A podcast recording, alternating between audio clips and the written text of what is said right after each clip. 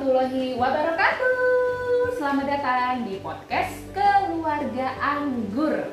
Ini adalah sebuah podcast yang saya buat khusus temanya tentang parenting Yang semoga bisa menjadi jalan bagi saya, bagi Anda Ayah, bunda, calon ayah, bunda di mana pun berada Untuk bisa sama-sama belajar menjadi orang tua ya Menjadi orang tua yang terbaik untuk anak-anak kita. Tentu bukan yang sempurna karena kita nggak pernah akan bisa sempurna, tapi semoga dengan terus belajar, salah satunya lewat podcast ini kita bisa terus memperbaiki diri. Masih bersama dengan saya Izur di sini.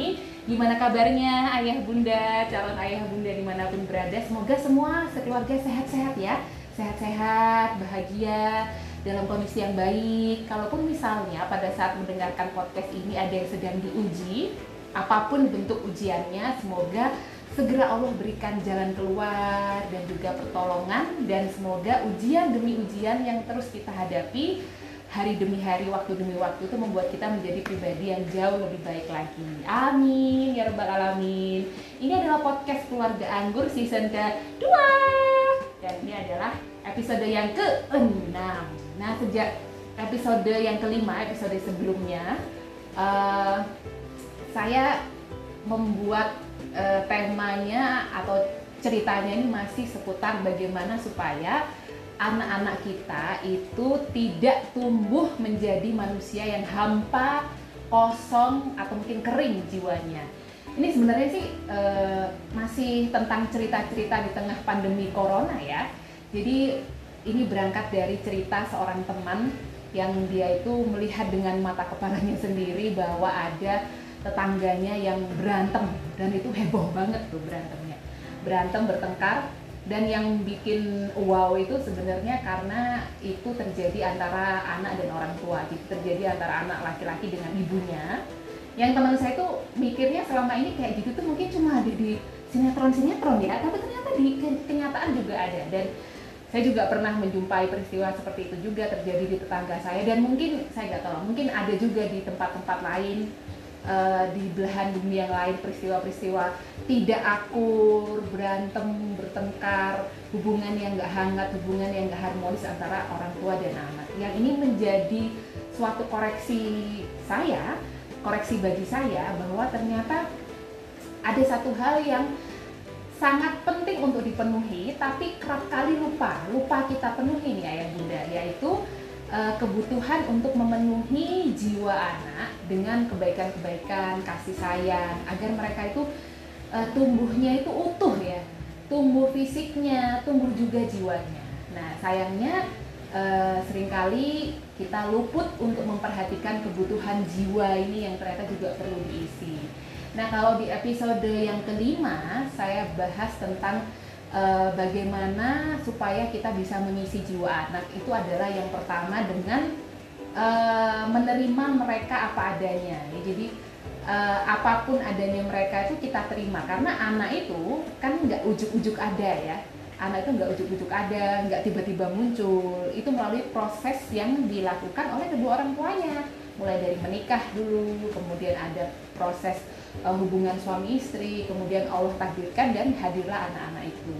Dan uh, pemahaman itu menjadi satu hal atau starting point yang penting banget untuk kemudian menuju ke langkah-langkah berikutnya untuk mengisi jiwa mereka. Nah, step berikutnya apa lagi ayah bunda? Jadi step berikutnya ini judulnya adalah reframing. Jadi reframing itu artinya membingkai kembali jadi sebenarnya gini, uh, kita itu memandang semua yang terjadi dalam kehidupan kita itu kita memandangnya dengan frame atau bingkai tertentu. Jadi kita melihat peristiwa baik yang terjadi di diri kita maupun yang terjadi di orang lain di sekitar kita maupun yang jauh di sana itu kita memandangnya dengan frame tertentu. Termasuk ketika kita berhadapan dengan anak-anak dan frame ini frame yang kita gunakan untuk memandang sesuatu itu akan sangat berpengaruh pada bagaimana cara kita berpikir dan menyikapi sesuatu.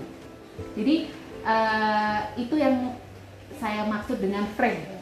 Nah, kenapa kok reframing? Jadi gini ayah bunda, kita kan sering ya dalam keseharian tuh ketika kita jadi orang tua, kita akan menemukan hal-hal yang mungkin menguji kesabaran kita, kemudian membuat kita marah-marah, membuat kita sebel sama anak gitu ya, atau hal-hal yang kayak itu bener-bener uh gitu ya kalau berhadapan sama anak-anak di keseharian, apalagi dalam kondisi pandemi corona seperti sekarang di mana kita mau nggak mau harus ngumpul di rumah gitu, jadi eh, aktivitas di luar mulai dibatasi, mulai dikurangi sehingga kita jadi lebih banyak di rumah bersama anak-anak bersama keluarga gitu. Nah, uh, ini berpotensi menimbulkan konflik-konflik, menimbulkan uh, apa permasalahan. Nah, yang ingin saya sampaikan di episode kali ini adalah yuk kita sama-sama belajar untuk membingkai kembali, untuk membuat bingkai yang baru supaya kita bisa melihat situasi dengan cara yang lebih bijak. Jadi yang pertama perlu kita bingkai adalah gini ya Bunda. Saya uh, saya ya saya juga manusia biasa ya. Saya sering saya juga sering ngerasa kesel ya. Kesel sama anak gitu ya. Kayaknya tuh udah kayak gemes banget gitu. Dan saya nggak tahu mungkin anda juga.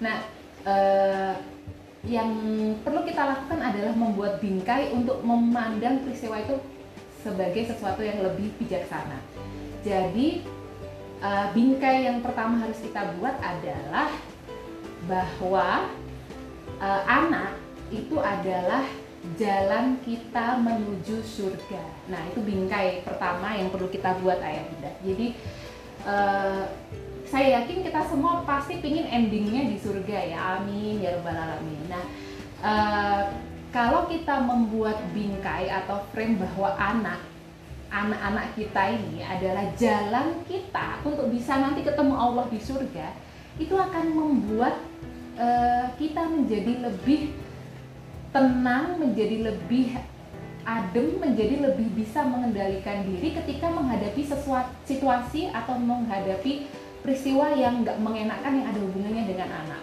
Jadi kayak misalnya ini contoh aja ya, contoh misalnya nih, uh, misalnya ada ibu ya yang dia udah beresin rumah dan itu capek banget ya ngerjakan pekerjaan rumah itu kan nggak ada habisnya ya terus aja ada gitu Nah ternyata ketika sudah beres-beres, eh kemudian anak-anak kita ini misalnya ngeberantakin lagi atau numpahin apa atau mecahin apa gitu. Itu kan kayaknya kita langsung jadi pengen keluar tanduknya ya atau pengen keluar apinya gitu karena ya Allah udah capek-capek dibersihin kok diberantakin lagi, dikacauin lagi kok malah numpahin ini numpahin itu. Kalau kita uh, punya frame bahwa oh iya ya ini anak-anak saya ini apa pun adanya mereka apa pun yang mereka lakukan ini bisa jadi jalan saya ke surga itu kita akan lebih bisa oke okay, oke okay, oke okay. kita ademin dulu kita cooling down dulu baru kemudian kita berpikir apa yang harus kita lakukan berikutnya jadi frame ini penting banget ayah bunda karena cara kita memandang sesuatu frame atau bingkai yang kita pakai itu akan sangat berpengaruh pada respon kita jadi kalau frame kita kalau kita nggak punya frame yang positif ya tentang anak-anak, maka wah yang ada itu akan marah-marah terus lah, akan marah-marah, teriak-teriak. Kemudian juga oh yang ada itu negatif-negatif gitu. Tapi kalau misalnya kita bisa membuat frame yang lebih baik ya, frame yang lebih positif, frame yang memberikan energi positif kayak misalnya anak saya ini adalah jalan saya untuk nanti bisa ketemu Allah di surga, maka kita punya energi untuk mengendalikan diri, energi untuk cooling down dulu, kemudian kita bisa, oke okay, saya harus ngapain nih menghadapi peristiwa ini, saya harus ngapain nih uh, menghadapi kenyataan bahwa saya sudah capek-capek bersihin rumah, ternyata anak-anak ngeberantakin lagi. Oh, berarti anak-anak saya ini lagi ngasih ladang pahala buat saya, karena saya jadi harus beresin lagi gitu. Nah, jadi frame ini penting banget. Kemudian juga ini ya, yang kedua adalah frame uh, memandang anak dengan frame yang berbeda. Jadi sering kali tuh uh, terjadi peristiwa di mana orang tua tuh dibuat pusing karena anaknya itu uh, kayak ngelawan gitu. Jadi anaknya tuh kalau dinasehatin sesuatu tuh uh, dia balas ngomong gitu. Ya saya tahu sih saya juga pernah ada di posisi seperti itu. Tapi coba kita lihat dengan frame yang baru. Kita coba reframing lagi.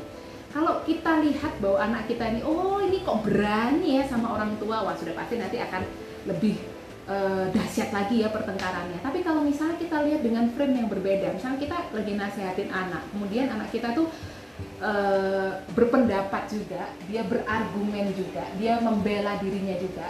Coba kita pakai frame, oh anak saya ini ternyata uh, berani ya maksudnya dia berani mengungkapkan apa yang ingin dia ungkapkan dia bisa uh, menyampaikan apa yang ingin dia sampaikan dan dia bisa membela dirinya ini sebenarnya uh, kemampuan seperti ini itu modal banget ini supaya nanti ketika dia uh, tumbuh besar mungkin dia sudah uh, menghadapi situasi yang lain dia bisa berpendapat kalau ada sesuatu yang nggak pas sama dirinya. Dan kayak anak-anak kayak gini bisa jadi calon pemimpin loh ayah bunda. Jadi itu kalau kita punya frame yang berbeda. Atau misalnya kita nyuruh anak kita uh, adek nanti mandi ya jam 5 ya aduh kok mandi jam 5 nih kartunnya belum selesai. Aku mandi uh, setengah enam aja gitu. Aduh ya setengah enam. Jadi dia tuh uh, sering banget ini ya uh, negosiasi gitu sama apa yang kita minta. Kalau kita nggak punya frame yang positif kita akan aduh nih anak ini susah banget sih nurut sama orang tua. Tapi kalau kita punya frame yang lebih positif misalnya ini kalau dikasih tahu dia suka ini ya suka negosiasi gitu sih suka suka apa suka uh, ya suka negosiasi ini juga kemampuan yang penting sebenarnya untuk dimiliki ketika nanti dia sudah tumbuh besar dan dia sudah ada di masyarakat karena nggak semua orang loh ya punya kemampuan untuk bernegosiasi, kemampuan untuk uh, kayak kemampuan-kemampuan seperti itulah. Jadi ada sesuatu uh, kalau kayak gini bisa nggak, kalau kayak gini bisa nggak. Itu sebenarnya itu kemampuan positif gitu. Jadi uh, tapi itu nggak akan bisa kelihatan kalau kita nggak punya frame yang baru atau frame yang lebih positif dalam memandang sesuatu. Atau misalnya nih contoh lain, ada anak yang dia itu nggak bisa diem gerak terus. Kayaknya tuh energinya nggak pernah habis kayaknya tuh baterainya nggak pernah low kayaknya tuh uh, full full baterai terus gitu. Kita mungkin akan aduh nih ini anak nakal ya nggak bisa diem ya gitu karena kita mungkin mandangnya dengan frame bahwa anak baik itu adalah anak yang anteng duduk tenang duduk manis gitu. Sementara anak yang nggak bisa diem itu adalah anak yang nakal. Coba kita pakai frame yang baru. Oh ternyata anak saya ini punya uh, potensi dalam hal fisik. Jadi dia punya energi yang besar. Ini sebenarnya sesuatu yang modal banget ini. Coba kalau diarahkan kepada kegiatan-kegiatan yang bermanfaat pasti akan jadi gitu. Karena nggak semua anak itu nggak semua orang punya energi yang sebesar itu. Nah itu nggak akan sampai ke situ kalau frame kita itu bukan frame yang uh, positif dalam memandang sesuatu. Yang sebenarnya ini ya bahasa agamanya itu adalah husnuzon atau berprasangka baik. Nah frame ini sebenarnya ya prasangka-prasangka baik gitu yang kita gunakan untuk melihat suatu peristiwa atau menghadapi suatu e, peristiwa. Kalau selama prasangka atau frame yang kita gunakan itu adalah frame yang e, menghasilkan sesuatu yang negatif ya akan jadinya negatif juga gitu. Tapi kalau kita punya frame yang baru, prasangka yang baru yang itu adalah prasangka baik dalam melihat semua atau setiap kejadian termasuk yang berhubungan dengan anak-anak kita insya Allah di ayah bunda hasilnya juga akan baik dan tentu ini adalah sebuah perjuangan ya karena uh, jadi ayah bunda itu emang perjuangan. Memang perjuangan yang eh, sungguh-sungguh banget karena hadiahnya adalah surga. Wah alhamdulillah. Amin ya rabbal alamin.